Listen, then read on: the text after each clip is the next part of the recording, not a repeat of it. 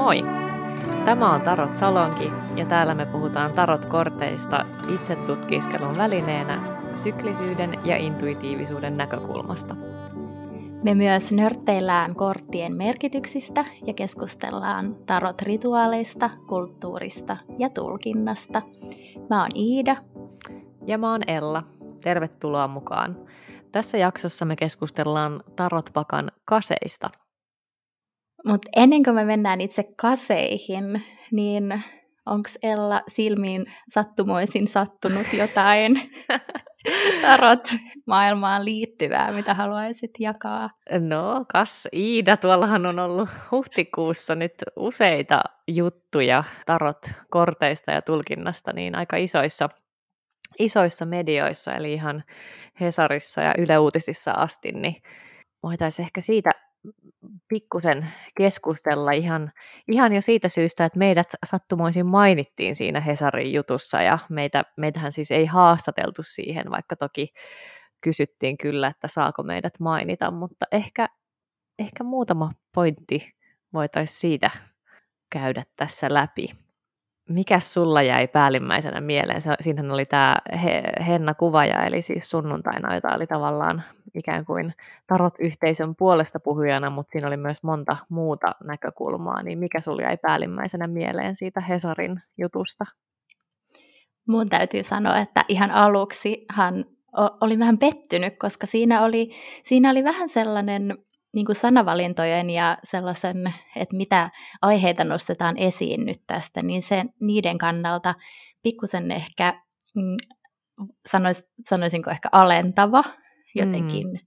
tunnelma. Mutta sitten taas toisaalta, kun hetken hengittelin siihen ja mietin, että et mikä, mikä tota, konteksti tämä, missä kontekstissa tämä juttu on Suomen, onko se nyt suurimmassa sitten, päivälehdessä, niin, niin, tota, niin en mä kyllä oikeastaan kauheasti yllättynytkään, koska tässä omassa tarotkuplassa kun on, niin, niin aika helposti sokeutuu sille, että mikä on se jotenkin valtamielipide kuitenkin tästä aiheesta, vaikka itse koittaa sitä, sitä omaa ja nimenomaan sitä modernia en, ennustamiseen liittymätöntä tapaa mm. tuoda esiin, niin silti, silti se on se ehkä valtamielipide, kun mietin säkin muistaakseni jossain yhteydessä sanoit, niin kuin mietin kanssa jotain omia kavereita, jotka ei liity tähän niin kuin tarot-juttuihin, niin, niin ei tarvitse mennä kauhean kauaskaan, kun sielläkin tulee sitten heti jo,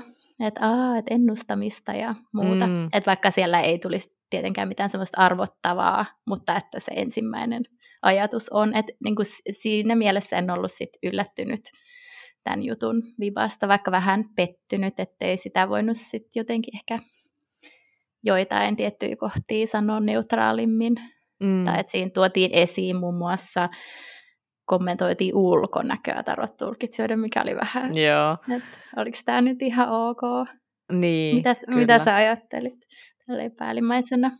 Joo, ehkä toi sama tämmöinen vähän niin kuin tunteiden kaari, että eka silleen, wow, wow, näin iso juttu Hesarissa, ja olihan siellä niin kuin paljon hyvääkin ja paljon semmoista, minkä voi ihan allekirjoittaakin tästä niin kuin ilmiöstä, mutta sitten oli niin kuin semmoisia sanavalintoja tai semmoinen, missä se asenne aika lailla niin kuin paisto läpi, mikä tota, mistä tuli vähän semmoinen, että no, en mä nyt, että tämä ei ole se tarot jotenkin tapa, mikä, mikä, mikä kuvastaisi edes mua, vaikka mut mainitaan siinä jutussa, niin siitä tuli ehkä vähän semmoinen hullunkurinen fiilis, mutta, mutta joo, tosiaan toi, että et ehkä se oli hyvä muistutus siitä, että no tommonenhan se kuva on niin kuin, ikään kuin, niin kuin enemmistölle. Ja mun mielestä sä itse asiassa, kun me puhuttiin tuosta aikaisemmin, niin sä sanoit sen tosi hyvin kanssa, että että ehkä tuli myös sellainen vaikutelma, ja mikä tietenkin on osa toimittajan niin kuin työtäkin, että tuo niin kuin useita eri näkökulmia tiettyyn ilmiöön,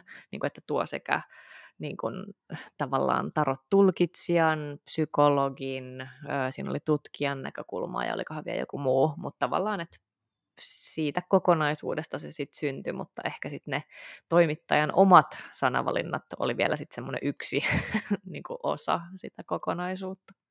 Niin, No mitä sä ajattelet tästä, kun, kun meidät mainittiin heti nyt tämmöisessä kontekst, niin kun kontekstissa, että siitä tuli semmoinen vähän jotenkin kuva, että ahaa, että nyt nämä nuoret naiset, jotka on huumaantuneita tarotkorteissa, nyt tekee rahaakin tällä. niin mitä sä ajattelit siitä? Joo, se oli kyllä upeaa, että just niinku se kappale, missä meidät mainitaan, niin siinä sitten on silleen, että okei, nyt nämä niinku huumaantuneet nuoret, alle kolmekymppiset, koska minäkin olen alle kolmekymppinen nuori nainen, niin siis en ole, niin tuota, ovat vielä keksineet, että tällähän voi sitten tehdä rahaa, ja musta se oli jotenkin tosi ankee. Mä, mä quoteaan ne, koska ne oli musta niin upeat ne lauseet. Se oli, että ei kuulosta ainakaan pelkältä harrastukselta, ja sitten oli, että näyttäytyy jonkinlaisena liiketoimintana. Jonkinlaisena. Niin, juu, kyllä. Niin ehkä noista, niin kuin ensinnäkin se, että miksi se on jotenkin huono asia, että siihen voi liittyä liiketoimintaa. Ja toisekseen se, että eihän tämä todellakaan ole mikään niin kuin, siis rahasampo, millä niin kuin rikastuisi, että ihan vaan siitä hyvästä, että niin kuin teen vaikka laadukkaita workshop-matskuja tai annan mun aikaa jollekin niin kuin henkilökohtaiseen tulkintaan, niin mun mielestä se on ihan niin kuin ok pyytää siitä rahaa ja tosi outoa, että mun pitää edes niin kuin jotenkin alkaa ehkä, että joku kyseenalaistaa sitä, koska en usko, että no, en usko, että kauhean monelle, monelle muulle niin kuin toi asenne yrittäjyyteen olisi niin kuin tommonen. Ja, ja sitten myös se, että koska eihän meillä kummallakaan niin kuin se lähtökohta on ollut nimenomaan vaan se oma niin kuin intohimo ja halu niin kuin jakaa mm. tätä. Ja silloin niin kuin, joo, että se lähtökohta ei ole koskaan ollut niin kuin raha, ja se olisi niin kuin, taisi maailman huonoin liikeidea niin kuin siihen, että löytyy kyllä parempia, parempia niin kuin tapoja, jos Jep. haluaa fyrkkaan lähteä tekemään ensisijaisesti. Jep, joo, se oli kyllä, Mutta, joo, se oli kyllä vähän. Toki varmaan siinä taustalla on, mä niin kuin todellakin tunnistan sen ilmiön, että, että sitten nämä kaikki tiedätkö, ennustajapuhelimet ja semmoiset, missä joltakin niin epätoivoiselta ihmiseltä nyhdetään niin viimeiset rahat, niin ei tietenkään ole ok. Et en mä tiedä, onko siellä toi mielikuva sitten taustalla. Mutta... Niin, niin, onhan se, se just jotenkin, jos kun puhuttiin tuossa, tai sivuttiin tuota valtaväestön mielikuvaa, niin kyllähän se varmaan aika pitkälle on se Astral TV-tyypit, mm. jotka istuu siinä. Ja sitten kun nekin tulee sille jotenkin ihan tietenkin omituisina kellonaikoina keskellä yötä tai jotain, niin onhan mm. siinä nyt vähän semmoista, että okei. Okay. Jep. Niin, niin, niin siinä mielessä kyllä jo ymmärrän, ymmärrän mm. sen pointin siinä. Kyllä, mutta ton ammatin tai ammatillisuuden tai miksi te sanoo, mutta tuon niin ammatillisen näkökulman vähättelyn lisäksi mua rassas siinä jutussa semmoinen, ehkä siinä oli semmoinen oletus, että kaikilla, kaikilla ketkä on koskaan koskenut tarotpakkaan, olisi niin kuin joku yhtenäinen niin kuin maailmankatsomus, koska siellä puhuttiin niin kuin jotenkin siihen sävyyn, että no, me ollaan kaikki siellä universumin virrassa tietenkin, sinne heittäydytty vai antauduttu, ja sitten ähm, ja ehkä sitten niinku ylipäätään tuli semmoinen kuva, että joku ulkopuolinen nyt selittää, miten kaikki ymmärtävät näiden korttien käytön. Ja silloin mun mielestä palataan siihen, että, että niinku, että väline, joka on siis 78 kortin korttipakka, ja sitten se ihmisen maailmankatsomus ja jotenkin valitsemat käyttötavat, niin sehän sen määrittää, eikä niin kuin tarot pakka, siinä ei tule mukana mitään sellaista, että näin niin kuin tällaisiin asioihin sun pitää uskoa ja näin sun pitää ajatella maailmasta, niin se on musta jotenkin hassua ehkä, että se aina niin kuin niputetaan yhteen.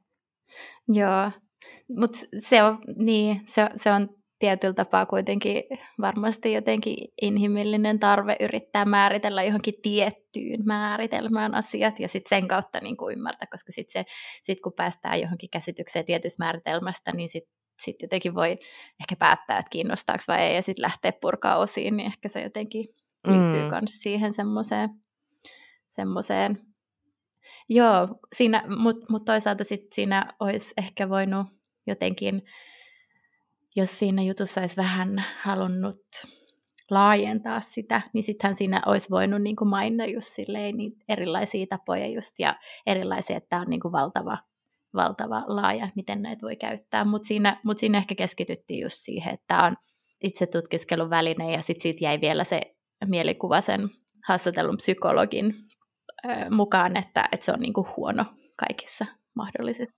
konteksteissa huono itse Kyllä. tutkiskelun väline. Jep, niin, jep. Vähän. Jep.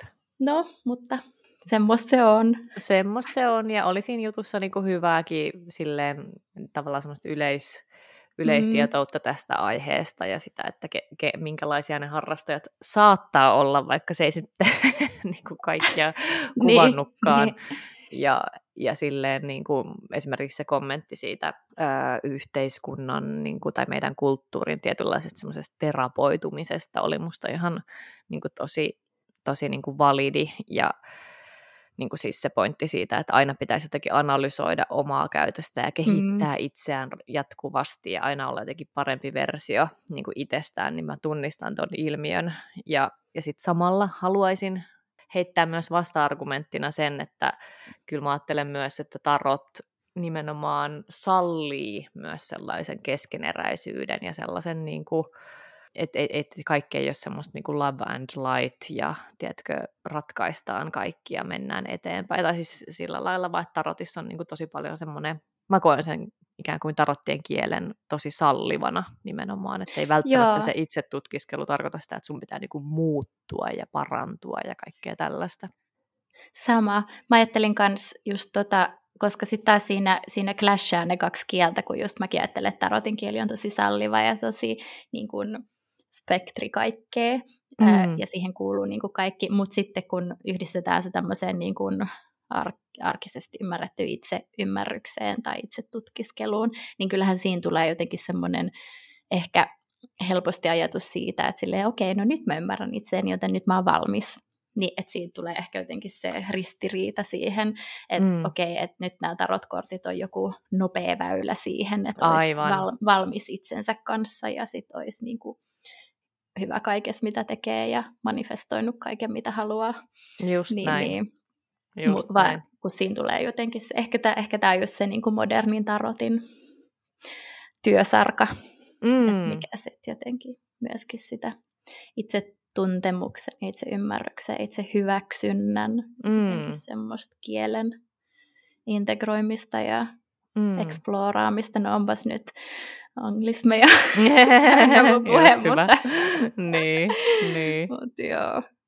Mutta semmoista se on ja jotenkin itse, tota, jos miettii mil, miten toi vaikutti muhun toi juttu tai nämä jutut, mitä näkyy, niin itse asiassa mulla tulee semmoinen fiilis, että se mun oma näkökulma vaan niin kuin kirkastui ja mun oma ehkä semmoinen niin sanottu missio vaan niin kuin selkeni. Ja se oli silleen, että ah, no tämä oli hyvä muistutus, että tämmöistä on ja niin kuin, mä ilolla rikon niitä ennakkoluuloja niin kuin jatkossakin.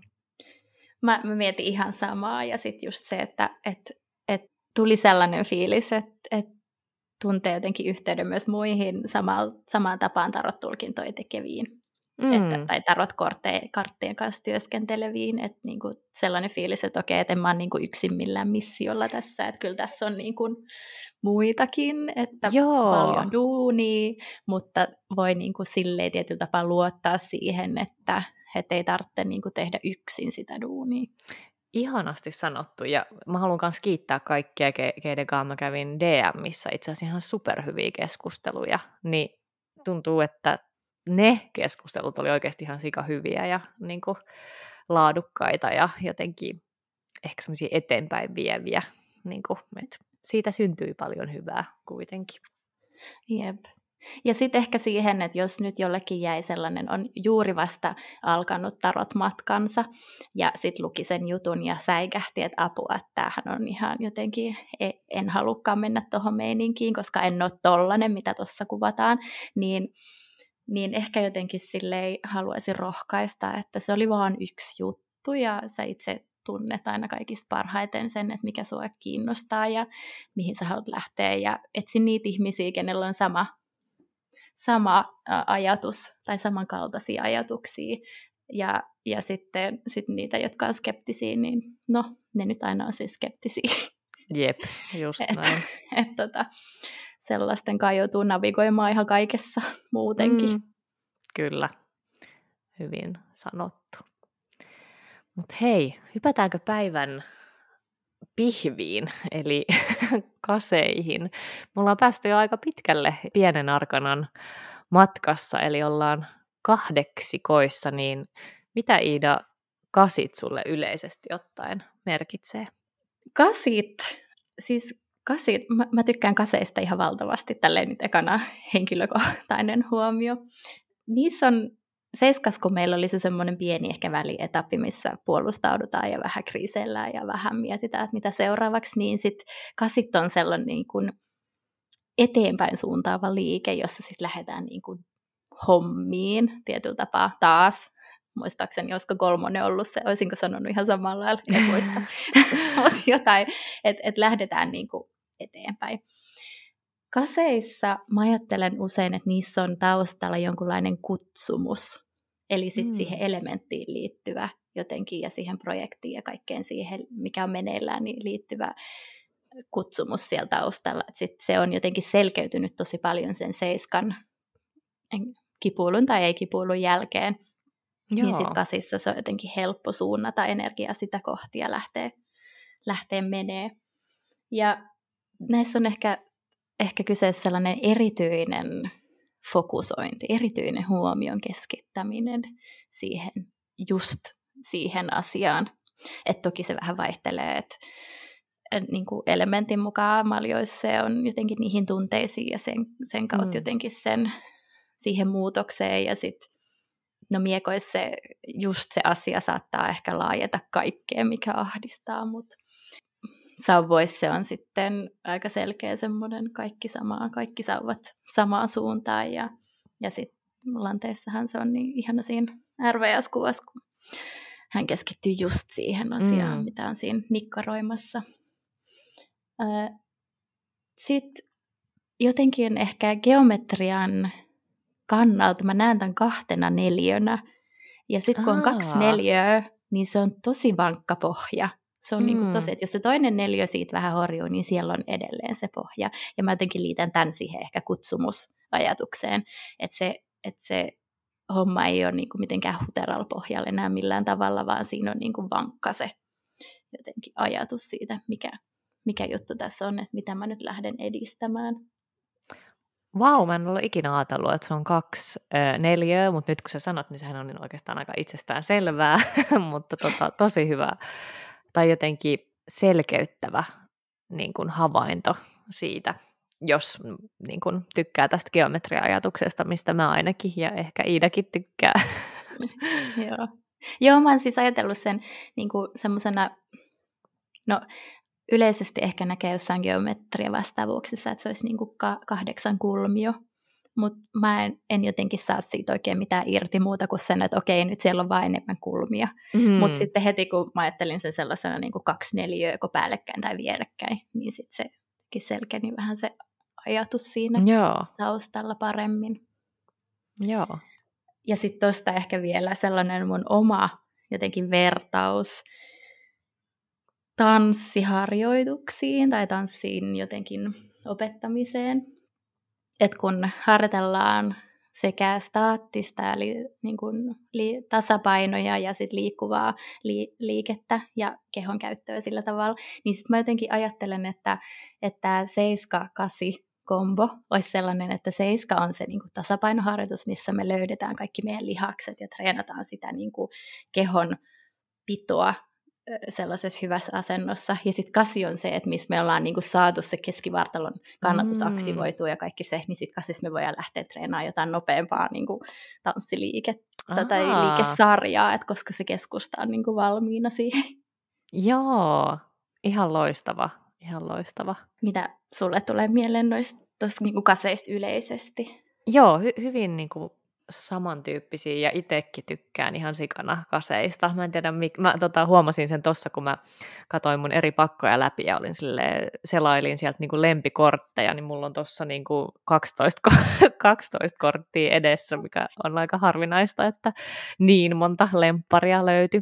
Mutta tota, joo, hyvin samoja fiiliksiä siitä, että tässä on niin kuin se seiskojen jotenkin sellainen vaiheilu ehkä tai semmoinen tietynlainen tenkkapoo niin kuin selvitetty ja niin kuin ehdottomasti sellainen muutos, toiminta, liike, jonkinlainen niin kuin eteneminen ehdottomasti tulee kaseista mieleen. Ja siihen musta aika hyvin, jos miettii siis kahdeksikkoa, niin se, että se on vähän niin kuin ikuisuusmerkki, mistä mulla tulee myös mieleen niin kuin liike, muutos, eli siihen, siitä se on ehkä helppo muistaa. Ja, ja myös Lindsay Mack on mun mielestä joskus puhunut, että kasit on sellaisia, että niihin ikään kuin tullaan jonkinlaisena ja niistä lähdetään jonkin toisenlaisena niin kuin jatkamaan matkaa. Et siinä on se semmoinen muutoksen hetki ja jotenkin mulle siihenkin resonoi se kahdeksikon muoto, että siinähän on tavallaan yksi pallo ja sitten on semmoinen vähän niin kuin nivelkohta, ehkä se muutoskohta ja sitten se tulee niin kuin toisenlaisena toiselta puolelta ulos, niin jo, joku tämmöinen niin kuin työstö ehdottomasti niin kuin, ja e-, eteneminen niin kuin kasi, kaseihin liittyy. Ihana toi lenkki ja sitten nivelkohta ja toinen lenkki. Ihan sairaan kiva. Joo. Mä en tiedä miksi, mutta mä aloin jostain syystä ajattelemaan luistelemista. Joo. niin eikö siinkin voi tehdä semmoisia jotakin? Joo. Niin, joo. Miten sitten tota, kasien vastaavuudet? Tuleeko sinulla mieleen vielä jotain muita vastaavuuksia? No ison arkanan kasihan on RVS-systeemissä voima, mutta sehän taitaa mennä TOT-systeemissä toi niin kuin Joo, siellä se on tasapaino, eli oikeus. Niin, joo, joo. joo. No mun mielestä ehkä molemmat sopii aika hyvin. Mä jotenkin mm. tuon RVS-systeemin, kun sitä mä oon enemmän käyttänyt, niin voima jotenkin sopii mun mielessä paremmin tähän sen sisäisen voiman löytämisen kannalta, tai sen, mm. että et sitten kun mä jotenkin tykkään usein voimaa ja, voima ja erakkokortti jotenkin yhdistää niin, että sitten kun löytää sisäisen voiman, niin sitten on helppo olla hiljaa ja alkaa hommia. Mm. niin, niin, niin, niin tässä kaseissa on ehkä vähän samantyyppinen, että et sitten kun sä tiedät sen sun, että mikä, mikä se kutsumus ja mikä se tasapaino ja mikä se kaikki siinä on sun oma kontribuutio, niin sitten on helppo lähteä, mm. lähteä menee tai lähtee edistää tai lähteä työstää tai, mm, kyllä. sitten vaan tekee. En, tuleeko sun mieleen? Joo, no mulla kans toi voimakortti, kun mä ajattelen, kun siinä on RVS just se leijona ja ihminen. Jotenkin siinäkin on se niin niiden välinen niin kuin yhteistyö, eli se jotenkin se semmoinen omi, oma, omien eri puoltensa välinen jotenkin tämmöinen vähän niin kuin jän, ehkä tietysti mielessä jännitteinenkin työstö, mutta kuitenkin semmoinen niin myönteinen, niin kuin hyvin eteenpäin vievä niin kuin prosessi ö, tulee mulla siitä mieleen. Ja jostain syystä tämä ei niin kuin perustu mihinkään, mutta muuta kuin omaan mutuuni, mikä on tietenkin loistava lähde mille tahansa, niin, niin tota, jotenkin mulle tulee niin kuin ritarit kans mieleen kaseista. Et jotenkin niissä on semmoista, kun nehän on kans niin kuin hevosen selässä ja menossa jonnekin, niin ehkä vähän niin kuin jotain sukulaisuutta siinä niin kuin etenemisen tematiikassa ainakin. Joo, ja sitten kyllä mun mielestä ehkä siihen ritareihin mä ainakin liitän itse aika sellaisen niin kuin rohkeuden lähteä tekemään sitä mm, juttuaan. Mm, kyllä. Niin, niin ainakin kokeilla sitä. Niin, niin. niin, niin sitten mun mielestä näissä on ehkä vähän sama juttu, että, että vaikka nyt maljojen ritari ja maljojen kassi tuntuu aika etäisiltä silleen niin. fiilikseltään, niin kyllä. niin silti niissä on ehkä se teki ydin on niin. sama, että nyt mä vaan, koska nyt mä tunnen näin, niin nyt mä teen näin. Just näin. Jo ehkä, ehkä ne kasit on niinku kypsempiä kuin ritarit, niinku, että siinä, siinä on kyllä kyp, kypsytelty sitä, mitä liian muutosta lähteekään tekemään niinku niin. huomattavasti pidempää kuin ritarit ehkä sitten nimenomaan kokeilee vielä vasta. Jep. Mitä sitten, jos kasit äh, tulee tulkinnassa, niin käytännössä, mitä, mm. mitä sinulla tulee mieleen siitä? No yleensä hyvin niinku semmoinen kiva fiilis, vaikka olisi niin kuin ehkä miekkojen kasi saattaa olla semmoinen, mikä ei ihan niin kuin heti näytä välttämättä niin kivalta, mm, mutta nimenomaan semmoinen niin kuin muutoksen mahdollisuus ja siis siitä näkökulmasta, että, että ne ikään kuin kysyy tai pyytää tutkimaan, että hei, missä ehkä aistii semmoista momentumia tai semmoista tietynlaista nytkähdystä, niin kuin hyvin vahva fiilis siitä, että nyt on niin kuin, voisi tutkia, että mikä, mikä asia on ehkä elämässä niin kuin muuttumassa ja nimenomaan ehkä niin, nytkähtäminen on minusta sille ihan hyvä sana, että joku semmoinen niin kuin selvästi tästä tulee mieleen. Mitäs sulla? Joo, mä, mä, ehkä, mä ehkä toi nytkähtäminen on hyvä, koska mä ajattelen tämän jotenkin tietyllä tapaa myöskin siis iso arkanan sen vaunujen kautta. Että se olisi niin kuin se seiska, Joo. että me ollaan siellä niin kuin vaunuissa, niin sitten kasissa jotenkin sen tajuu, että on liikkeessä. Joo. Ja, ja, ja sitten sitä kautta se on ehkä se nytkähdysajatus, että ei, itse asiassa mä liikunkin. Että Kyllä. mä nyt on tässä matkalla. Ja niin kuin just sanoit, että mikä tässä on muuttunut. Mm. Ja ehkä vähän semmoinen, semmoinen ehkä jos ajattelee tota, sun mitä aiemmin sanoit, toi kasi lenkki ja nivel, niin sellainen mm. heräämi, herääminen siihen nivelkohtaan. Hei, toi on, joo, todellakin, mm. siis todellakin, koska toi herääminen siihen, että itse asiassa se muutos saattaa ollakin jo ihan täydessä vauhdissa, mutta sitä ei vaan tajunnut niin kuin vielä, mutta sitten vaatii vielä sen semmoisen, että hei sunkin pitää niin kuin tehdä jotain, että niin kuin, jep, tai jotenkin semmoinen vähintään huomata, huomata se ja jotenkin rekisteröidä se. Niin hyvin, hyvin tota, kuvattu. Joo, vähän ehkä mä nyt viittaan nopeasti tuohon pentakkelien kassiin, puhutaan mm. toki myöhemmin, mutta siis ehkä mulla ihan tuore kasikokemus just toi mun, no mistä nyt, mitä nyt on tässä tämän minkä takia oltiin tauollakin osittain, mm. kun mä oon kirjoittanut mun graduun, niin. niin siinä mulla ehkä yhdessä vaiheessa tuli semmoinen herääminen sille, että tässä mä nyt tätä teen. Aivan, sille, tässä aivan. Mä nyt teen. Et, et mä en ole enää siinä niinku sivulla yksi, vaan mm. lähinnä sivulla 70, että niinku hetkinen, että nyt tässä tulee joku muutos, että kohta mä en enää nikkaroi tätä. Joo. niin se oli semmoinen niinku kasihetki. Joo, siis ehdottomasti täy- täydellinen kuvaus. Mä toivon samaa mun kirjalle, jossain vaiheessa. Miten tota, mm, pienessä arkanassa on tietenkin neljä maata, neljä kasia, niin millaisena sä näet sauvojen kasin, jos aloitetaan siitä? Mä, mä näen sen ensinnäkin, mä näen sen tosi onnekkaana korttina. Mm. Mä ajat, tai mulla jotenkin liittyy siihen tosi semmoinen, että sä, sä jaoit jossain vaiheessa sellaisen ää, triggereiden vastakohta glimmer. Joo. Eli, eli, eli sellaisia asioita, mitkä saa, mitkä saa jotenkin tuntuu jotenkin sillä hykerryttävältä joo, tai toiveikkaalta. Joo. joo, joo. Et vastakohtana sille, että et missä niinku joku hirveä muisto tulee tai kokemus esiin alitajunnasta, niin, niin sauvojen kassi on mulle ehkä, ehkä tota, sellainen glimmer. Joo. tulee se, että joku asia on nyt jotenkin liikkeessä, että siinä vaiheessa vähän silleen, että mikähän se juttu on. Että et nyt se on niin kuin matkalla jonnekin. Ja siihen liittyen mä muistan, taisi olla alun perin Between the Worlds podcastin vieraana äh, T. Susan Jang oli sanonut, että hän, hän, oli, hän on niin kuin tehnyt sellaisia matkalaukkuihin tägejä, missä on sauvojen kasi, koska hän niin kuin, laittaa ne niin kuin sellaisina amuletteina mukaan, että laukku varmasti pääsee perille. Se on mun mielestä mahtava. Mahtava, hellyttävä. Niin se jotenkin kiteyttää aika paljon sitä, mitä, mikä kuva mullakin on tästä. Eli, eli siis sen, ja, sen seiskan jälkeen, kun on pikkasen ollut sille puolusta nyt tätä omaa juttuun, kun kukaan muukaan ei puolusta, mm. tai sellaisen, niin sitten niin sit on jotenkin kerännyt sen voiman, että lähtee sitten tekee, eikä vaan niin kuin, tiedätkö, sanoin ja jotenkin elein puolusta, vaan että sitten niin kuin työstää sitä juttua, että mikä se sitten ikinä onkaan.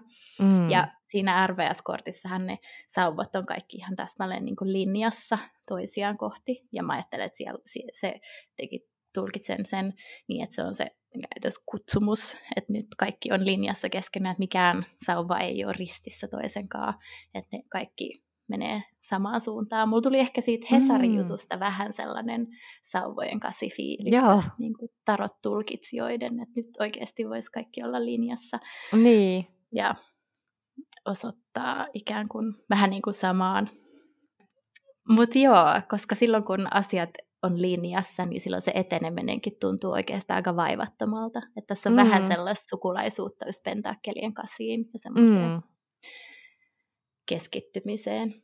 Joo. Sitten yksi, joo. Mikä, mikä mä ajattelen, niin, niin tämä on sellainen kunnon carpe diem Joo. Tämä on nyt se niinku momentum, mistä sanoit, Todellakin. Nyt, niinku, nyt huomaa se, että mikä juttu on meneillään ja tartu siihen. Et, Joo. Koska se on linjassa, niin nyt on niinku se hetki työstää sitä. Mm. Ai että mä raka- rakastan tota carpe diem-sanontaa. Se on kokenut vähän semmoisen inflaation, mutta tuodaan se takaisin. joo, joo. Jep, carpe diem, joo. Sitten yksi, tota, mitä luin noita kirjoja niin läpi tässä ää, valmistautuessa, niin Jessica Dore niin kirjoitti tämän kortin kohdalla, että, että on sellaisen tahdonvoiman ja antautumisen suhde, mikä on myös tosi kiva, koska silloin kun sä, jos ajattelet, mitä, noissa, mitä noille sauvoille tapahtuu tuossa, että heittääkö joku niitä, että onko ne tulossa vai menossa, jos me ajatellaan, että vaikka itse heittäisi niitä linjassa keskenään, niin niin silloinhan, silloinhan itse voi kontrolloida sitä omaa voimaa ja omaa suuntaa tähdätä sitä ja omaa vaikka tunnetilaa, missä heittää kaikkea sitä omaa, mutta sen jälkeen ei voi kontrolloida enää esimerkiksi, että tuleeko joku vahingossa siihen heittoradalle Joo. tai tuleeko joku yllättävä säätila tai, tai muuta, niin sitten se, se jotenkin lopputulos jää, jää aina sit kuitenkin epätietoisuuden verhon alle. Mutta niin, siis, niin ka- se... kaikkea ei voi niin, kontrolloida. Niin, niin jep. kyllä. Et, et tiettyyn pisteeseen asti mm. pystyy. Ja sitten se, mun mielestä se oli jotenkin ihana, ihana, ehkä vähän sellainen kohtalonpyörään viittaava myöskin. Mm. Totta, totta. Vertaus. Joo. Ja, ja sitten vielä yksi juttu, mitä Rachel Pollack on kirjoittanut sauvoista yleensä, mikä, mikä pätee mun mielestä tosi hyvin tähän, tai mun mielessä ainakin, että people in one's influence need to know they're alive. Niin jotenkin mm. se jotenkin ehkä se glimmer ja kaikki se jotenkin tulee sellainen, että, että tämä on semmoinen niin elinvoiman fiilis. Ja Joo. on jotenkin tässä on asiat linjassa ja mä oon tähdännyt ja mä oon tehnyt mun osuuteen ja mä oon niin kuin elossa. Mm. Ja just se niin, kuin niin sanotusti se oma tuli, se oma sauvojen tulienergia, että se on jotenkin, miten Jep. sen sanoisi, jotenkin virtaa jotenkin sellaisella Jep. tavalla, mikä tuntuu itselle omalta tai joku tämmöinen. Niin, niin. Joo, joo. joo. Mitä, mitä sulla tulee mieleen sauvojen kasista? I- ihania ajatuksia ja ehkä mun mielestä sauvojen kasi on jännä niin kuin siinä mielessä visuaalisesti tuossa RVS-pakassa. Mä en tiedä, onko siellä kauheasti pienessä arkanassa semmoisia, ei, ei, no tietenkin ässät, mutta tässähän ei ole mitään ihmishahmoja, vaan ihan vaan kahdeksan sauvaa ilmassa. Mulla on tästä ehkä se, mikä mulla tulee ensimmäisenä mieleen sauvojen kasista, on oikeastaan aika semmoinen niin kuin henkilökohtainen kokemus, koska mä muistan, että mä oon saanut tämän tota, 2000 17, kun mulla on ollut aika semmoinen niin epäselvä parisuhdetilanne niin sanotusti, ja sitä äidin kanssa on tehty tarotit, koska you know. ja, ja, tota, ja sitten tämä tuli niin kuin menneisyyskortin paikalla.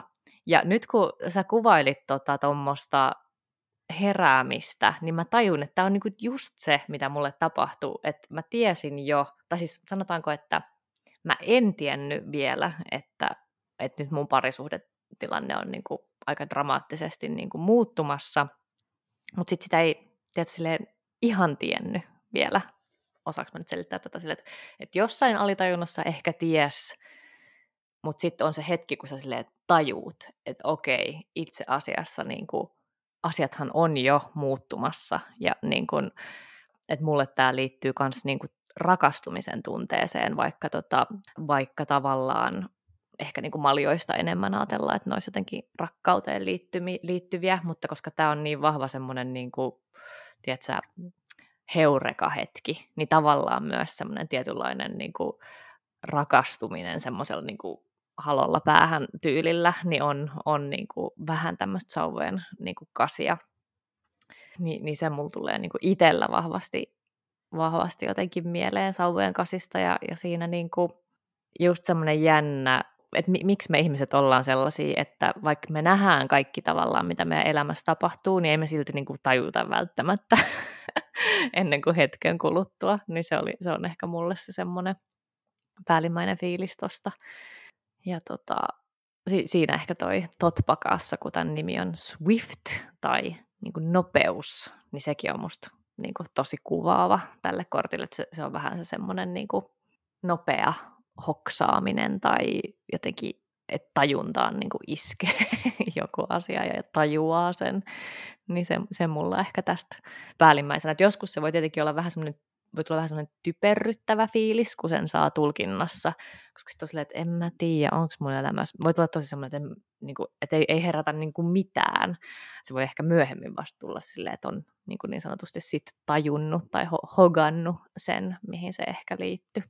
Jep tuohon rakastumisjuttuun on tosi ihana. Mäkin, mäkin kyllä ajattelen, kyllä sauvoissakin joskus on kyse niin kuin mm. ihmissuhteista ja rakkaudesta, mutta tota, mm, mä en kuollaksenikaan muista, että missä mä oon kuullut tämän mut sauvojen kasiin liittyen, mutta että niin nopea liike, että ego ei ole niin kuin pysy kärryillä Joo, mukana. Et, just et toi. Jotenkin sellainen, sellainen just niin kuin toi, kun sanoit just, että semmoinen tojoing, että nyt mä herään tähän, niin se on myös vähän, vähän semmoinen, että, että niin kuin mitä tässä nyt tapahtuu. Mm. Yeah. Jep. Mitä tota, onko sun suosikki versio sauvojen kasista? Mä oon nyt tämän kaikki kasit, mulla on nyt kyllä suosikkei tuosta The Fountain tarotpakasta, että mulla on tota, sauvojen kasin suosikki on just siitä. Tässä on tällainen, mä mä itse tulkitsen tämän tämmöisen aika tyynenä merenä, ja sitten siellä on tämmöinen saari, ja sitten nämä sauvat osoittaa kaikki sitä saarta kohti eri kulmista. Nyt kaksi on tuolta alempaa, ja, ja sitten mm, kuusi on tuosta horisontin niin kuin yläpuolelta. Ja tämän, niin kuin, tai jotenkin ehkä tässä on myös se semmoinen niin kuin linjassa johonkin tiettyyn kohtaan, ja sitten kun tuossa on toi ikään kuin tyynimeri, niin sit se osoittaa siihen jotenkin meren päälliseen.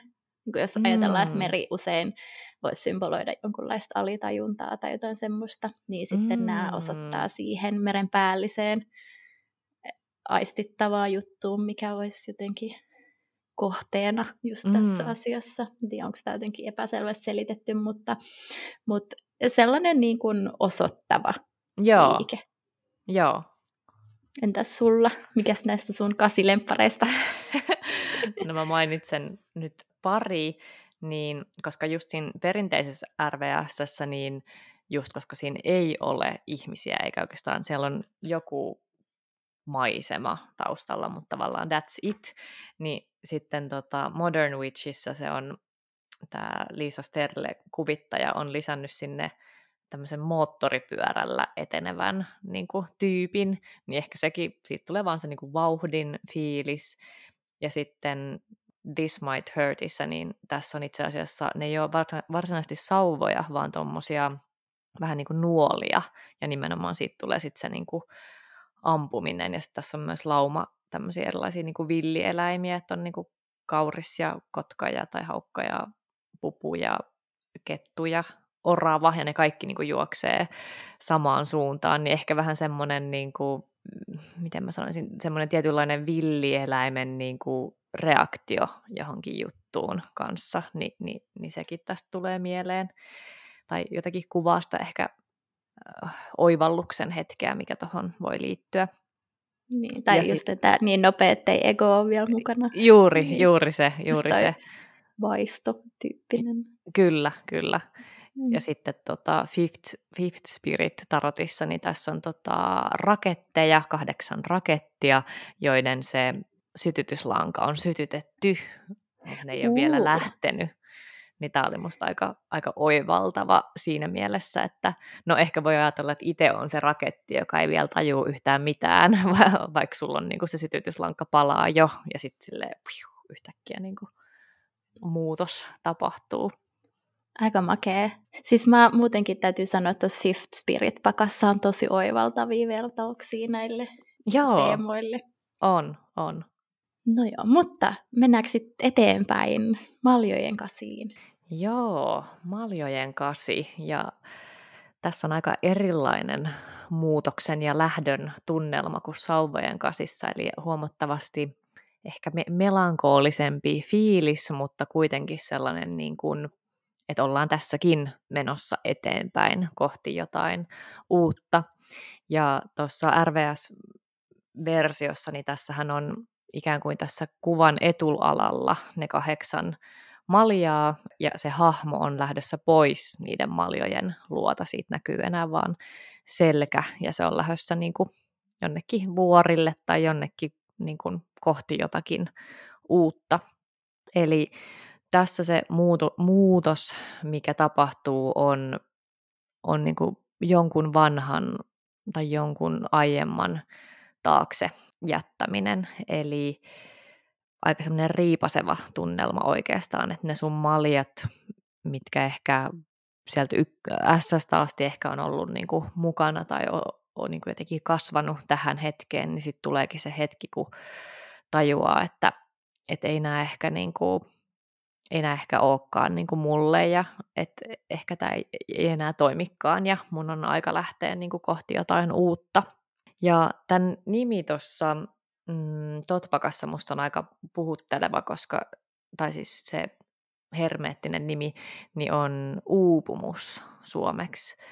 Niin se kuvaa musta aika hyvin, niin kuin uupumus sanasta itsessään tulee aika semmoinen vähän niin kuin, että jotenkin mehut on mennyt, eli on niin kuin yrittänyt kaataa ja kaataa niihin maljoihin vettä, eli siis jotain tunteitaan tai tämmöistä ylipäätään emotionaalista niin kuin energiaa. Ja sitten on vaan semmoinen olo, että mä niin kuin kaadan ja kaadan ja ei se niin kuin vesi pysy näissä maljoissa, että ei, ei tämä homma niin kuin enää toimi. Mikä ehkä voi olla, tai itsellä tässä taas tämmöinen henkilökohtainen tarina, niin mä tunnistan tämän niin kuin työelämästä, että mä oon niin kuin ehkä jotenkin ottanut harteilleni ehkä liikaa semmoista niin emotionaalista lastia kannettavaksi. Sitten on ollut semmoinen olo, että mä niin kuin kaadan ja kaadan ja mä niin kuin sijoitan ja sijoitan tähän. Ja tämä niin kuin tuntuu vaan tosi tosi uuvuttavalta. Ja siihenkin on mulla liittynyt nimenomaan tämmöinen hoksa, siis todella niin kuin vahva semmoinen hoksaamisen hetki. Että mitä mä, miksi mä kaad, mitä mä teen siis, häh, miksi mä kaadan tätä vettä tänne, että eihän tässä ole mitään järkeä. ja sitten niin kuin, tämä sama kasien semmoinen tietynlainen juuri se nive, nivelkohta tai se sellainen, että tajuaa, että hetkinen, hetkinen, että nythän mä haluan oikeasti muutosta, että tämän, tämän täytyy loppua, mitä ikinä mä oon niin kuin tässä tähän mennessä puuhannut. Jos mä jatkan tuosta tot-versiosta vielä kuvallisesti, se jotenkin, vaikka joskus tuommoisia pelkkiä symbolikortteja voi olla ehkä haastavampi tulkita, niin tässä on niin mm, jotenkin puhutteleva värimaailma, koska siinä on sellaista sameeta, vihreän, mustaa vettä, mikä jo niin kuin ehkä fiiliskin tulee silleen, että okei, tämä vesi ei, ei näytä niin kuin kirkkaalta ja jotenkin, että se on semmoista sameeta ja saastasta, likaantunutta, pilaantunutta, niin eihän tämä voi olla niin kuin hyvä, että tämä vesi pitää jotenkin niin kuin puhdistaa, niin se mun mielestä tota, puhuttelee. Niin tästä kortista mulla tulee myös mieleen niin kuin sana, puhutaan joskus semmoisista energiavampyyreistä, eli että on niin kuin ihmisiä, kenestä sulla tulee ehkä semmoinen olo, tai ehkä joku suhde tai jotain, mistä tulee semmoinen olo, että, että tässä mä niin kuin vaan kaadan ja kaadan, mutta jotenkin tämä vesi on nyt, niin kuin, että tämä tunnelma on nyt jotenkin vähän semmoinen, että mä niin kuin ehkä annan enemmän kuin saan, ja tämä ei niin kuin tunnu, tunnu niin kuin virtaavalta tai semmoiselta vastavuoroisesti niin kuin virtaavalta suhteelta ja, ja silloinhan tähän liittyy vahvasti myös ehkä semmoinen rajojen asettaminen ja semmoinen niin kuin sit kyky myös tehdä se päätös tavallaan jättää taaksensa jotain, mikä ei enää toimi. Eli, eli niin kuin siinä RVS-pakassa se hahmo lähtee ja, ja näkyy enää selkä, kun se on jättänyt ne maljansa. Kun sanoit, että, että tietää, että milloin lähtee, niin se jotenkin ehkä mun mielessä kuvaa aika hyvin tämän, tämän maljojen kasin yhteyttä ihan veden elementin semmoiseen yhteen perusjuttuun niin kuin siihen, että jotenkin että on taito aistia, että joku asia on lopussa ja sitten mm. niin tehdä, se, tehdä se päätös ennen kuin se kuivuu loppuun kokonaan Joo. tai ennen kuin se jotenkin sortuu, kun kuvailit tuota kaatamista ja kaatamista. Mulla tulee mieleen sellainen, jostain no tässä yhdessä kortissa Fountain Tarotin on tuommoinen malja pino, josta sitten niin kuin ylimmästä valuu alimpaan, mm. niin mulla tulee mm. mieleen just semmoinen, että sit asettelee semmoisia semmoisia laseja päällekkäin ja kaataa. Ja sitten jossain vaiheessa vaan täytyy tietää, että okei, nyt ei voi enää, koska niin. tämä niin lähtee sortua tästä. Mm. Mutta joo, toi on kyllä. Ja sitten toi, kun sanoit tuosta sameasta vedestä, tuosta padan pakan, niin jotenkin tunnistan ihan täysin jotenkin mm. samea vesi. Joo, kyllä. Mulla tulee mieleen tuosta RVSn-tyypistä, kun sillä on tämmöinen viittajasauva, niin erakko oikeastaan. Niin, totta et, muuten. Et, et ehkä joku sellainen, että et usein tähän kasi ehkä liittyy jotenkin emotionaalinen tarve nyt vetäytyy pikkasen pois. Että toki mm. jättää, se, jättää se taakse, mikä ei välttämättä ole vielä sellaista siltojen, siltojen polttamista, vaan niin kuin lähtee. Ja mä, mä ajattelen, että tähän liittyy semmoinen semmoinen ihan hyväs, hyvissä väleissä lähteminen. Että mm. Vaikkakin toki surua saattaa niin. liittyä, mutta että se ei ole sellaista niin kuin räjähtävää tai toista kauheasti niin. tietoisesti loukkaavaa niin, ei, tai ei jotain semmoista. tai semmoista. Niin, Joo, niin, kyllä, kyllä. Niin, niin että se, semmoista ehkä niin kuin, siis tavallaan surua tai haikeutta, mikä vaan sitten kuuluu tietenkin aina, kun joku niin. juttu niin kuin päättyy. Ja, ja just ehkä sen takia tämä on tosi semmoinen ehkä katkeran sulonen mun mielestä tämä niin kuin yleistun, että toisaalta se helpotus ja toisaalta se suru tai haikeus niin kuin tosi ikään kuin yhtä paljon läsnä. Ja mun mielestä toi Charlie Claire Burgess, eli mikä sen nimi onkaan, Word Witch, niin on sanonut, mm. että dreams change and that's okay. Niin musta se on ah, ihan... ihanasti sanottu. Niin, niin, niin toi kuvaa tosi hyvin sitä, että koska ne maljat on kuitenkin, ne ei ole esim. kaatunut niin kuin vitosessa. Niin. Et ne on niin. niinku, tai ainakin mun korttiversioissa, mitä mulla on, niin nuo maljat on ehjiä, niin, mm. ja ni, niissä on niinku jonkun verran sitä, niin onhan se ihan valtavan vaikea lähteä sellaisen luota, mikä on oikeastaan niinku päällisin puolin ehjä.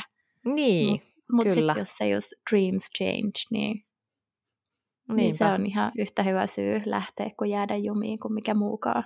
Niinpä, niinpä. Niin, mm. ne ehkä ei ole niin kuin, joku muu löytää ne tuolta Niin, niin, kuin, niin Tai vaikka just niin kuin ihmissuhteissakin voi ajatella, että okei, että jo, o, niin kuin, oma suhde johonkin ihmiseen ei, ei ehkä toimi, mutta siis se voi, ihminen voi olla ihan täydellinen jollekin muulle, että se niin kuin, oma matka on sitten niin kuin kuljettu ehkä jossain vaikka parisuhteessa.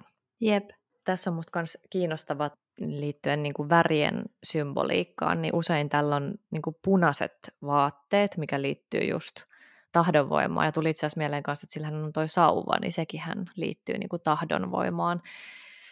Eli se, että tämmöisen päätöksen tekeminen, että hei mä lähden ja jätän taakseni niin kuin tämän, nämä aiemmat niin kuin maljat, niin sehän vaatii hyvin paljon sitä tahdonvoimaa ja ehkä just semmoista sitä kasien, että on niin kuin tajunnut, että tämmöinen prosessi on nyt niin kuin käynnissä ja mun pitää niin kuin kantaa vastuuta tai niin kuin tehdä päätöksiä, jotta niin kuin asiat lähtee eteenpäin, niin punainen usein just liitetään siihen semmoiseen ehkä tietynlaiseen niin kuin päättäväisyyteen myös, va- vaikka se olisi niin kuin vaikea päätös. Ja siihen liittyen toi Jessica Dore sanoo myös siinä Tarot for Change-kirjassa aika hyvin, että usein ihmiset jää jumiin niiden aikaisempiin vaikka suhteisiin, koska ne ajattelee, että ne ei kykenisi niin kuin handlaamaan tai cope niin kuin kaikkia niitä tunteita, mitä sit liittyy siihen lähtemiseen, niin musta se oli aika hyvin niin kuin kuvattu sitä, että minkä takia se lähteminen on vaikeaa, koska voi olla niin, no tämä tämmöinen klassinen, että tuttu helvetti vai mikä se nyt on sitten joku vieras taivas, mutta kuitenkin, että se, että se voi olla helpompi jäädä siihen tuttuun, jos se tuntematon tuntuu niin kuin tuntemattomuutensa takia niin kuin pelottavalta. Jep, mä kiinnitin huomioon siinä Jessica Dorin kirjassa ihan samaan coping skills, että jos Joo. se, millaiset, millaiset kyvyt on huoltaa niitä omia tunteita muutoksen keskellä. Ja sitten ehkä semmoinen niin jotenkin tietyllä tavalla resilienssi kanssa, että sit, mm. kun on siinä kasin nivelkohdassa, niin minkälainen jotenkin kyky siitä on lähteä siihen uuteen lenkkiin sitten. Kyllä. Tietäen, tietäen että palaa taas joskus siihen nivelkohtaan. Mm. Mutta mun mielestä tosi niin kuin herättelevä kortti kanssa siinä mielessä, että mm, ehkä herättelee huomaamaan, että mitkä on sellaisia asioita, mitkä tuntuu itselle tosi vaikka raskailta tai jotenkin semmoisilta, että ei tästä nyt oikein taida tulla mitään, mutta sitten että on niin kuin vaikea ehkä myöntää, että, että on niin kuin joku juttu on tullut tiensä päähän ja, ja sitten että täytyy itse kanssa tehdä jotain, jotta siitä pääsee eteenpäin. Mutta myös silleen helpottavaa, että vaikka olisi kuinka pitkään tonne kasiin asti tehnyt jotain, niin, sit, niin kuin ainahan voi just tehdä muutoksen ja, ja lopettaa. Että et se, että on ollut pitkään, ei ole niin kuin hy- hyvä perustelu välttämättä sille, että pitäisi olla jatkossakin. Mm, jep.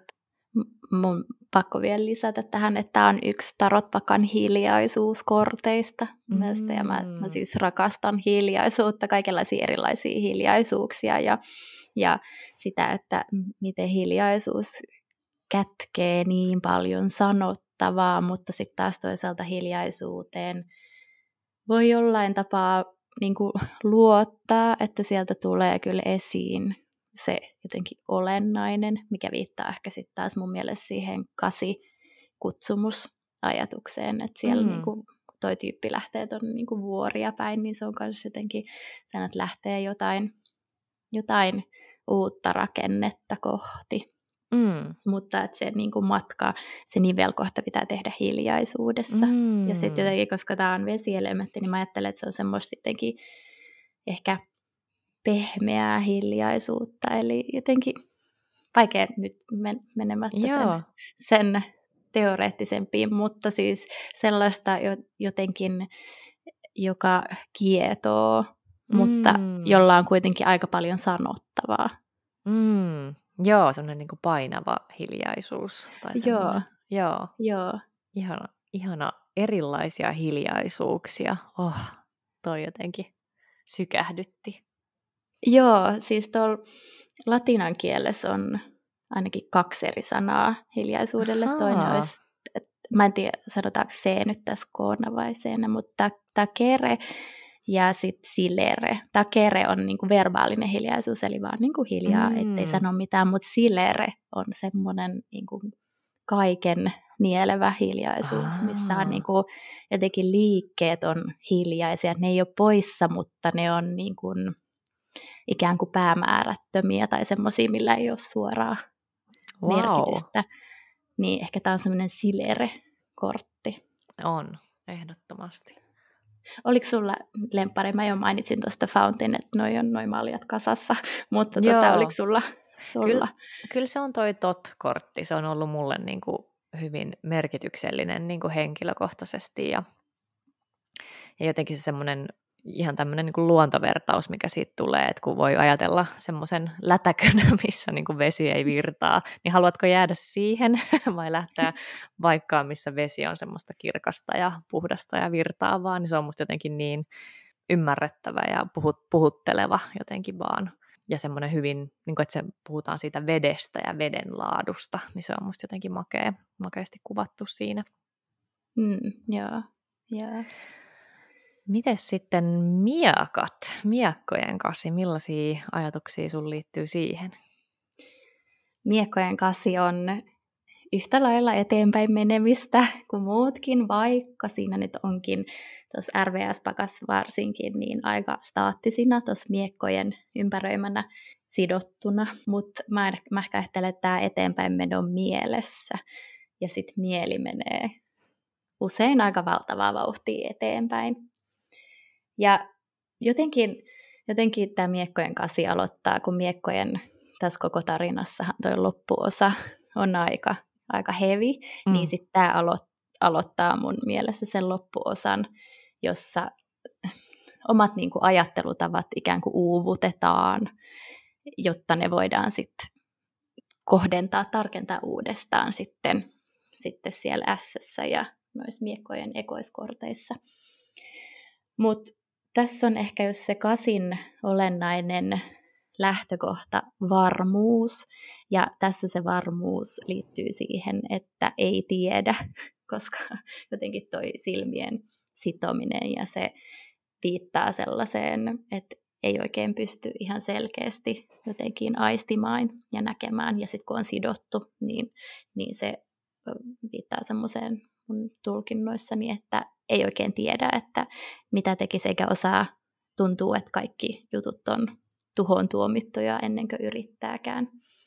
Ja tässä on ehkä tietyllä tapaa sama meininki kuin maljojen kasissa, mutta, mutta ikään kuin mielen alueella. Eli sit, jos täytyy selvitä, tai jos haluaa selvitä eteenpäin, niin sitten täytyy jotenkin selvittää sitä mieltä. Eli kun maljojen kasissa ikään kuin selvitettiin niitä tunteita ja sitä kutsumusta niiden kautta ja sitä sameaa vettä kirkkaammaksi, niin, niin sitten tässä täytyy jotenkin ensinnäkin tulla ystäväksi sen kanssa, ettei tiedä, ja sitten, sitten lähteä siitä vähän purkaa, että mitä voisi tietää. Mä ajattelen tämän kortin kohdalla usein ahdistusta, ja mm ahdistuksen sellaista, mä, mä oon tosi paljon ollut kiinnostunut tällaisesta mielen niin kuin feno, fenomenologisesta tarkastelusta niin kuin olemukseen liittyvistä, että mitä esimerkiksi ahdistus on olemisena, niin ahdistusta voisi fenomenologisesti määritellä, että se on niin kuin sellaisen jonkun tuntemattoman edessä ahdistuneisuutta.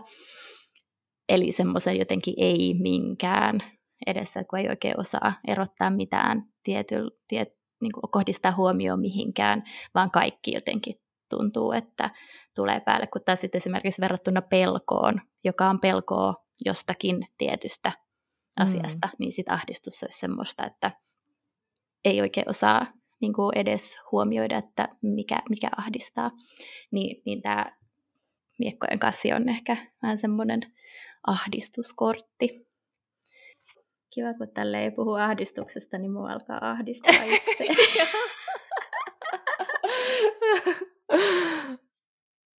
Ja se on jännä. Musta tuntuu, että mä menen aina näihin korttien tunnelmiin, kun me puhutaan. Joo. On tosi outo, joo, joo, outo joo. kokemus tavallaan. Okei. Okay. Uh, mutta sitten, että mitä sitten kun, sit kun ahdistaa, jos on tässä miekkojen kasissa, että miten siitä sitten jotenkin lähtee eteenpäin, niin, niin sitten mun mielestä Tisus and Jangin tässä 36 Secrets-kirjassa oli ihan valtavan hyvä jotenkin ehdotus siihen, että nämä muut kasit olisi sitten niin kuin vinkkinä siihen, että mitä voisi tehdä, miten voisi alkaa niin kuin, hahmottaa sitä, että mikä ahdistaa. Ni, niin sitten voisi ajatella, että joko maljojen kasi walk away, mm. tai sitten tai sit, äh, sauvojen kasi wait for a change, tai sitten äh, pentakkelien kanssa Get Busy. Joo. Jotenkin se oli hyvä. Onpa hyvä. hyvä. huomio. Mutta joo, ehkä tässä kasissa jotenkin se kasin 24 varmuus, ettei tiedä, se jotenkin tuntuu sitovalta, jotenkin semmoiselta, että ei jotenkin, ei jotenkin osaa mm. pysäyttää nopeasti eteenpäin liikkuvaa mieltä, kun sit se ahdistuksen pauloissa, ahdistuksen niin kokemuksessa jotenkin sit sinkoilee ja piirtää erilaisia määrittelemättömiä muotoja kaikkialle. Mm. Tähän liittyy tämmöinen ajatus siitä, jotenkin ehkä yhteiskunnallisempi ajatus siitä, ja että et, et jotenkin herääminen siihen, että ihmisiä jotenkin koulutetaan uskomaan heidän omaan jotenkin avuttomuuteen. Tiedätkö, että kaikkeen täytyy hakea aina jostain joku, joku apu. Ja siis mun on pakko nyt viitata siihen HSN-artikkelin, siihen psykologin huomioon siitä, että onko tarotkortit hyvä vai huono väline itse tutkiskeluun. Et, et, kun hän jotenkin sanoi, että on huono kaikissa olosuhteissa, ja sitten kun hän jotenkin koulutettuna, koulutettuna psykologina on jonkunlaisessa auktoriteetissa, auktoriteettiasemassa kuitenkin tällaisen itsetutkiskelun kontekstissa, tuollaisessa lehdessä tai jutussa, niin, niin se ehkä vähän edesauttaa tällaista miekkojen kasifiilistä, että et jotenkin painaa vähän alas sitä, että et minä tiedän, miten sä voit tutkia itseesi, mutta sulla ei ole mitään käsitystä siitä ja sulla ei ole mitään työkaluja. Että et, et ei voi, niinku, sä et voi käyttää näitä, koska se on huono, että minä kyllä tie, tiedän. Niin sitten tässä on ehkä jollain tapaa semmoinen yhteiskunnallinen, sosiaalinen mm. viba tässä Joo. kortissa. Joo, tunnistan, Joo. tunnistan ton. Ja, ja musta se on, siis sehän on ihan hassu ajatus, että, että nyt jatkokommenttina tähän, että ke, kenellä on jotenkin tarpeeksi koulutusta, että voi puhua itse tutkiskelusta, niin musta se on niin kuin aika hassu kela siinä mielessä, että mi, minkä takia elämästä puhuminen olisi sellainen, mikä saa tapahtua vain niin kuin koulutetun terapeutin vastaanotolla, koska mehän puhutaan elämästä ja ajatellaan elämää ja eletään elämää niin kuin koko ajan. Ja totta kai siis ymmärrän, että eihän tarot sitä niin kuin korvaa, mutta että ne voi puhua ihan siis samantyyppisistä siis teemoista, koska me kaikki eletään elämää koko ajan, niin en mä tiedä, miksi siihen tarvii, niin kuin, miksi se olisi ikään kuin yksin oikeutta niin kuin vain psykologeille. En tiedä, saatko niin kuin kiinni tästä, Joo. mutta Joo. siitä voi tulla just tämmöinen lam, lamaantunut, halvaantunut fiilis tästä miekkojen kasista Joo. kyllä. Joo. Ja avuton. Niin, niin, sellainen, että okei, okay, että mulla ei ole sit mitään kontrollia mun omasta elämästä, edes sen puhumisesta jotenkin, tai edes sen jotenkin ymmärtämisestä. Niin mm. Niin joo, joo. Se oli, en tiedä, saitko mitään selvää tästä mun se miekkojen kasisepustuksesta, mutta mitä sulla tulee mieleen tässä kortissa muuta Joo, kuin lamaantuminen? Joo, ja, ja just toi niinku ahdistus. Ja, tota, ja musta oli ihana ajatus, että sieltä voisi hakea vinkkiä niistä muista kaseista. Silleen, wow, miten hyvä ajatus. Mä kans näen niinku, miekkojen kasi, jos vertaa tai niin kuin muistetaan se ajatus siitä, että kasit edustaa niin kuin jotain muutosta ja tällaista liikettä, niin tässähän tämä on niin kuin sidottu, sidottu ja silmätkin sidottu täysin niin kuin jumiutuneen näköinen, niin miten ihmeessä tämä voi olla niin kuin kasi, mutta kun se on ehkä just se ajatus siitä, että, että se jumiut, jumissa olemisen tai halvaantumisen tai avuttomuuden tunne tai kokemus, niin se on it's only in your head tavallaan, niin kuin, että se on niin kuin muistutus siitä, että hei, nämä on itse asiassa aika niin kuin löysällä, sun jalat on vapaana, ja sillä on punainen mekko, mikä taas edustaa sitä tahdonvoimaa, että hänellä niin kuin on kyky auttaa itseään, mutta juuri tässä hetkessä niin kuin ahdistuneena sitähän ei niin kuin näe niin kuin, niin kuin ymmärrettävästi silloin tuntuu täysin avuttomalta ja surkealta, mutta että just tässäkin se semmoinen tietynlainen, jos ajattelee mitä tässä kuvassa tapahtuu tämän jälkeen, niin voi olla, että tämä hahmo tajuu, että hetkinen, että mähän pystyn ihan vaan niin kuin irrottautumaan tästä ja niin kuin, että, että se olikin vaan mun päässä. Mulla tulee tästä mieleen, mä en tiedä, ootko kattonut tai onko joku kuulija kattonut RuPaul's Drag Racea, mutta myönnän olevani aika tota, HC-fani, että melkein kaikki, kaikki kaudet on katottu, niin siinä tämä RuPaul ää, puhuu näille tota, kilpailijoille, drag-artistikilpailijoille siitä, että kuitenkin esiintyvänä taiteilijana, niin mitä nämä drag-artistit on, niin usein se isoin ongelma on se niin sanottu sisäinen niin kuin sabotööri, eli se, että sä itse niin alat jotenkin yliajattelemaan tai kehittämään semmoisen uskomattoman ahdistuksen ja monimutkistamaan asioita ja niin tavallaan, että itse on itsensä pahin vihollinen. Mutta sitten ehkä se, mikä tässä kortissa ja tässä tunteessa niin yleensä auttaa, on se, että pyst, niin jos saa vähän sellaista etäisyyttä, että että oho, onpas mulla niinku rajuja ajatuksia, mutta et ne ei välttämättä ole totta, niin, niin se on ehkä se avain tähän korttiin. että mun ajatukset ei ole aina totta. Ja nämä, no tässä niin kuin konkreettisesti kuvattuna nämä siteet ei ehkä olekaan oikeasti just kauhean tiukalla. Eli, eli että se jumissa olon tunne on niin kuin vain tunne tai vain ajatus. Hmm, jep. Tuohon liittyen kans toi Jessica Dore, hänellä on nyt ollut näihin kaseihin liittyen Joo. hyviä juttuja, Kyllä. Ää, kun ollaan molemmat viitattu, mutta just tuohon liittyen hän kirjoitti tämän, tämän kortin yhteydessä niin kuin sellaisista ydin uskomuksista, core beliefs, että et ne on just ikään kuin semmoinen piikki, joka, jonka kanssa pystyy elämään, mutta sitten joka satuttaa, kun siihen osuu.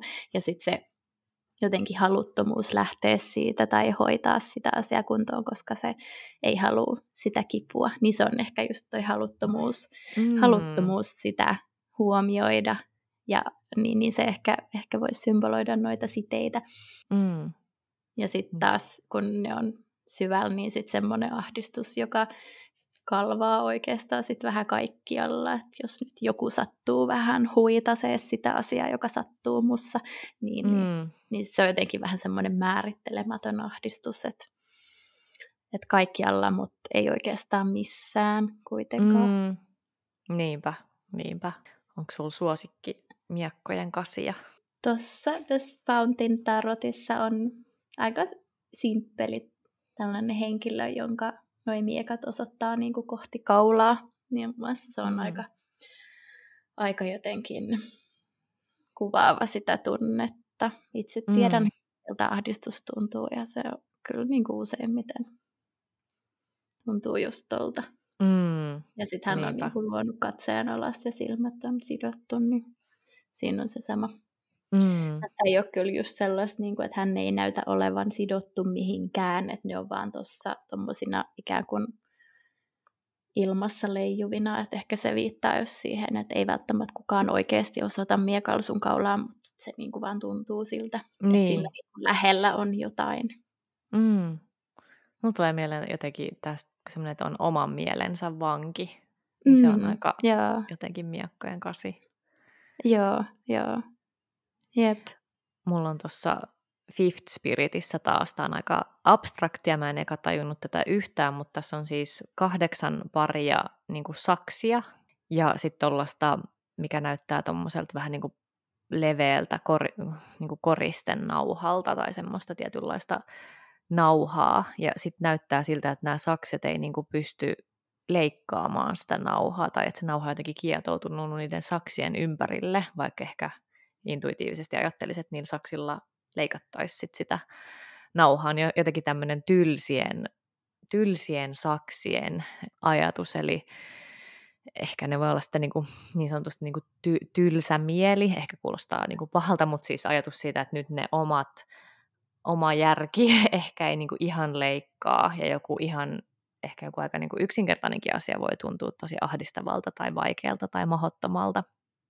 Niin jotenkin se oli aika ab- abstrakti, mutta jotenkin mä tykkäsin, tykkäsin siitä, ajat, tai jotenkin mulle tulee vahvasti jostain lapsuudesta mielikuva, että on ollut niin tylsät sakset, että niillä ei saa askartellussa niin leikattua jotain, niin kuinka ärsyttävää se niin on, mutta sitten että se tavallaan on niin niiden ongelma on niissä välineissä, eikä siinä itse ongelmassa tavallaan. Ehkä se on mm. se niin kuin kela. Joo, joo. Joo, mulla tuli kans ihan heti tällainen mielikuva tylsistä saksista. Joo, joo. Et vähän pystyy leikkaamaan aina eteenpäin, niin. mutta sitten se aina jää jotenkin ja sitten joutuu hakemaan tiettyä kulmaa ja sitten onkin jo ihan väsynyt eikä jaksa Niin, ja se on pilalla se, on, se joku juttu, Jep. mitä leikkaa. Jep. Kyllä. Jep. Aika hyvä vertaus. Mm. Mennäänkö sitten vielä viimeiseen, eli pentakkelien kasiin? Joo, no mulla tulee, siis tää on tosi ärsyttävä tällainen slogani, mutta mulla tulee mieleen kuitenkin tästä just do it. Onko se niinku ton Naikin vai minkä tämä aika, aika niinku legendaarinen tota, slogani.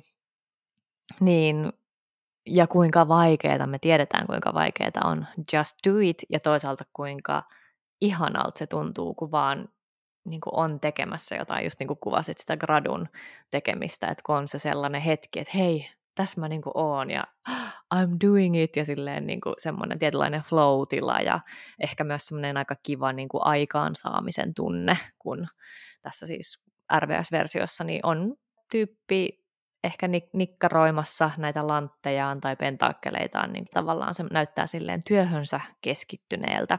Niin just sellainen tietty niin kuin, myös tämmöinen, mikä olisi suomeksi niin kuin tämmöinen craftsmanship tai semmoinen, niin kuin, että hallitsee sen oman craftinsa tai, tai niin kuin alansa tai käsityönsä tai taiteen lajinsa ja tavallaan, että et millaista on niin kuin mitä se on toisaalta ehkä vaatinut, että no tämä on tämä yksi ehkä, mä en tiedä kuinka totuudenperäinen se on, mutta puhutaan tämmöisestä, että pitää tehdä 10 000 tuntia jotain, jotta on niin kuin tosi sujuva siinä. Ja mulla tulee mieleen just, säkin puhuit ehkä tanssista tuossa aikaisemmin, niin oikeastaan mikä tahansa, sehän on niin kuin valtava nautinto seurata jotain ihmistä, joka on selvästi harjoitellut ihan sikana ja on niin kuin tosi taitava siinä omassa niin kuin lajissaan tai, tai tekemisessään. Ja sitä on niin kuin mieletöntä katsoa, ja sitten sen ehkä helposti unohtaa, että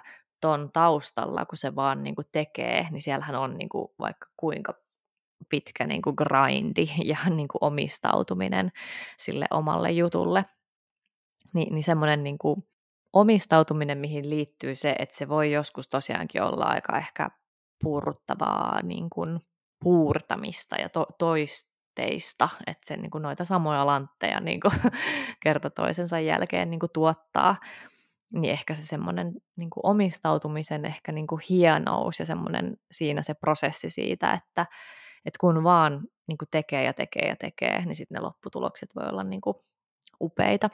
Ja mulla tulee tästä kanssa mieleen semmoinen, kun ollaan myös niin kuin lanttien energiassa, eli maa-elementissä, niin, niin semmoinen tietynlainen kanssa niin kuin hitaus, että jos sauvat on aika niin kuin nopeita, niin niin lantit olisi sit aika hitaita. Eli tämä vaatii niinku aikaa, työstöä, prosessia, just sitä semmoista omistautumista ja asioiden niinku kypsyttelyä. Niin musta se on jotenkin ehkä tälleen nykymaailmassa niinku semmoinen asia, mitä ei välttämättä niinku osata aina arvostaa, mutta miten niinku tärkeää ja arvokasta ja hienoa semmoinen oikeastaan siis kärsivällisyys on myös. Ja, ja tota, ehkä myös rutiinit tulee tästä mieleen siinä mielessä, että, että kyllähän me ollaan paljon niin kuin rutiiniemme tuotteita niin kuin jossain, jossain määrin, että niitä asioita, mitä teet joka päivä, niin sellainenhan susta jossain määrin niin kuin tulee. Joo, ja mulla tulee tästä kortista tietysti mielessä myös mieleen niin kuin deadlineit siitä syystä, että mä pääsen, mä, on, mä tiedän itseni, että mä pääsen itse parhaiten tällaiseen tilaan, kun mulla on deadline. Joo, tämä on jännä, koska mä siis tosi hyviä pointteja kaikki, mitä sanoit, ja allekirjoitan kyllä tosi paljon, samoin, ei ihan hirveästi lisättävää, mutta just toi deadline-ajatus, että usein tähän korttiin liitetään ehkä semmoinen ei määrä, vaan matka, ja että mm. ei se niin kuin, tulos, vaan se työ, että ei vaan se niin kuin, perusarkinen grindi. Mutta, tota, mutta tietyllä tapaa joo, tunnistan ihan täysin tuonne, että kyllä niin kuin sen, mullakin sen puurtamisen motivaattorina on se, on se päämäärä kyllä oikeastaan, että en mä siinä mm. vaiheessa ihan hirveästi tietyllä tapaa sitä matkaa siinä vaiheessa, kun on siinä tietyssä jutussa mm. niin sitä ehkä ihan hirveästi fiilistele, paitsi niin. ehkä jälkeenpäin. Joo, mutta totta. Että siinä, mutta että, että jälkeenpäin on tietty helppo puhua elämästä, mitä puhuu, mutta siinä vaiheessa niin, niin, niin se jotenkin, koska sitten taas niin kuin, jos ajattelisi, että ei ole tiettyä päämäärää mielessä, vaikka deadline, niin silloinhan se herääminen tai herääminen sen matkan keskeltä, sehän on ihan valtavan kaunis hetkiä semmoinen useimmiten semmoinen just pentakkelien kasi. Ja ehkä se on paikka, missä pystyy, pystyy tuntemaan sen, että se todellinen jotenkin menestys sijaitsee siellä, missä se jotenkin työn arkinen tekeminen tuntuu hyvältä. Niin, mm, jotenkin totta. ehkä tässä on jonkunlainen portti siihen. Mm.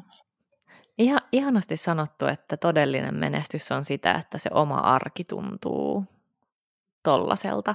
Eli miten itse tulkitsen tuota tunnelmaa, niin silloin on niin kuin hyvä olla siinä, mitä se tekee, ehkä silleen lyhyesti sanottuna. Jep. Mä ajattelen ehkä, että tässä myöskin sitä tekemistä jotenkin tallennetaan kehoon. Mä luulen, että sä tarkoitit vähän samaa. Samaa. Täältä kuuluu nyt taustalta vähän ääniä. Pieni, yksi pieni tyyppi heräs. Mutta se jotenkin tekeminen, että kun sanoit tuossa, että, että niistä oikeastaan tulee vähän niin kuin meidän rutiineja, niin, mm. niin se, että me tallennetaan sitä meidän tekemistä kehoon, mikä on myös sitä, että me, että me hiotaan sitä tekemistä ja tehdään siitä sellaista, mikä, miten meidän keho tekee sitä. Mm. Mulla on tota, tai filosofi kuin Hanna Arendt on pohtinut 50-luvun lopulla työn tekemistä ja työruumiita ja sitä, että miten, miten me oikein tehdään työtä ja merkityksellistetään olemisemme tai ihmisenä oleminen, niin, niin hän on erotellut muun muassa kaksi jotenkin eri tapaa. Ehkä, että toinen olisi animal laborans, joka olisi semmoinen, että me kiinnitetään meidän ruumis meidän työntekoon. Eli silloin se on just tuommoista, että me tehdään jotain, mistä me ollaan oikeastaan erillisiä. Et toinen olisi sit homo faber, joka käyttää välineitä ja suunnittelee ja käyttää enemmän sitä niin kuin irrottaa kehonsa siitä työnteosta, koska mm. jotenkin luo jotain kehonsa ulkopuolista, kun sitten taas Animal Laboran sittenkin luo sillä kehollaan.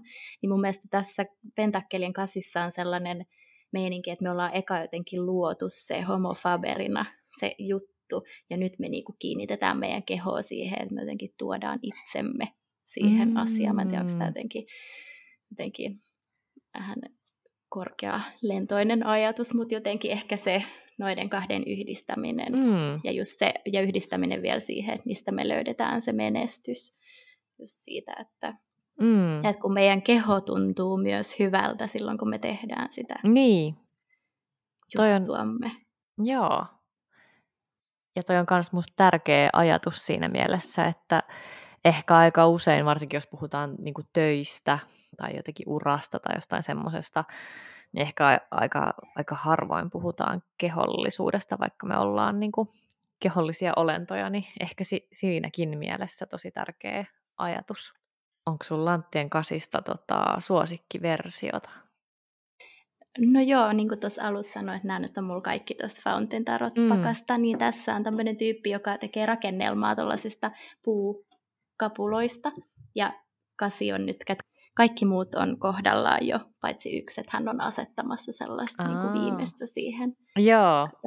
juttuun. Että jotenkin semmoinen sen taidon hiominen loppuun asti. Mm. Jotenkin ajatus siitä. Just näin, just näin. Entäs sulle? No t- tässä ehkä tota Modern Witch on musta makea siinä mielessä, että mä luin jostain tai kuulin jostain haastattelusta, että tämä Liisa Sterle on niin kuin piirtänyt itsensä siihen lanttien kasiin, niin musta se on aika hauska ajatus, ja jos miettii tarotpakan luomista, niin sehän on niin kuin valtava urakka, että sä teet 78 kuvitusta ja suunnittelet ja teet ne. Ja hän on tuossa kortissa vaan niin kuin työpöytänsä ääressä niin kuin kuvittamassa, niin mä voisin kuvitella, että se on projektina no mikä tahansa gradu tarotpakan tekeminen, mikä tahansa tuommoinen iso projekti, niin iso osa siitä, miltä se niinku ulospäin näyttää, on se, että sä istut vaikka koneella tai työpöytäsi äärellä, minkä ikinälainen se työpöytä on. Ja sitten mä tykkään tarot tämmöisenä pikku jotenkin juttuna siitä, että nämä kuvittajat piirtää itsensä johonkin korttiin mukaan, niin se on musta hauska perinne, mitä jotkut vielä tänäkin päivänä toteuttaa. Joo, toi on kyllä joo, mä kans tykkään tuosta, että löytää niitä tyyppejä, tai sitten tai sit piirtää jotain, tai jotain toisia, toisia vaikka tarot-tyyppejä. Kyllä, sinne. joo Eks, joo. Eikö Moonchild-pakassa on noita? On, siellä joo. on paljon tarot-tyyppejä Jep. kuvitettuna pakkaa, se on makea juttu. No niin, sitten me voitaisiin mennä vielä lopuksi meidän loppukevennykseen, eli nostaa teille tulkinnat, lyhyet mini, mini-affirmaatiotulkinnat näistä kaseista. Eli nyt voit kuulia siellä hengittää syvää pari kertaa ja miettiä jotain numeroa ykkösestä neloseen. Mä nostan täältä ensimmäisen kortin, eli jos pohdiskelit numeroa yksi, niin täällä tulee kortti. Ja se on miekkojen kahdeksikko. Mm, tämän kortin affirmaatio voisi olla, että joskus voi olla niin, että mahdottomalta tuntuva ongelma ratkeaakin melkein kuin itsestään.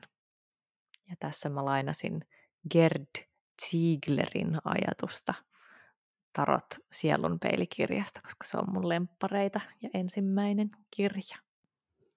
Oh, ihanaa. Okei, sitten jos ajattelit numeroa kaksi, niin täältä tulee maljojen kahdeksan. Eli tässä voisi olla sellainen, että katso jalkoihisi, onko siellä upottava suo vai kirkas joki. Nice, loistavaa. Sitten seuraavana, jos ajattelit numeroa kolme, niin lanttien kahdeksikko. Ja tämän affirmaatio voisi olla, että mm, kun toistaa tiettyjä asioita, niin aivoissa semmoiset synapsiyhteydet ja sellaiset aivojen radat vahvistuu, niin millaisia yhteyksiä vahvistat päivittäisessä tekemisessä? Aikas, aikas oppinut. Oliko aika science Aika hieno. ja tämähän tarkoittaa, että, että viimeisellä nelosta ajatelleella joukiolla tuli sitten sauvojen kasi. Ja tämä voisi olla nyt vaan ytimekkäästi, että whoosh, let's go. Nice. Whoosh, whoosh. Hei, kiitos tästä jaksosta ja muistutan vielä pienestä hyvästä teosta, mikä on teidän kaikkien saatavilla, eli arvostelut ja jaot on meille tosi arvokkaita Spotifyssa ja, ja Apple Podcasteissa, joten vieno toive käyttää siihen pieni hetki. Kiitos paljon, että kuuntelit. Kiitos, että kuuntelit. Ensi kertaan. Moi moi! moi. moi.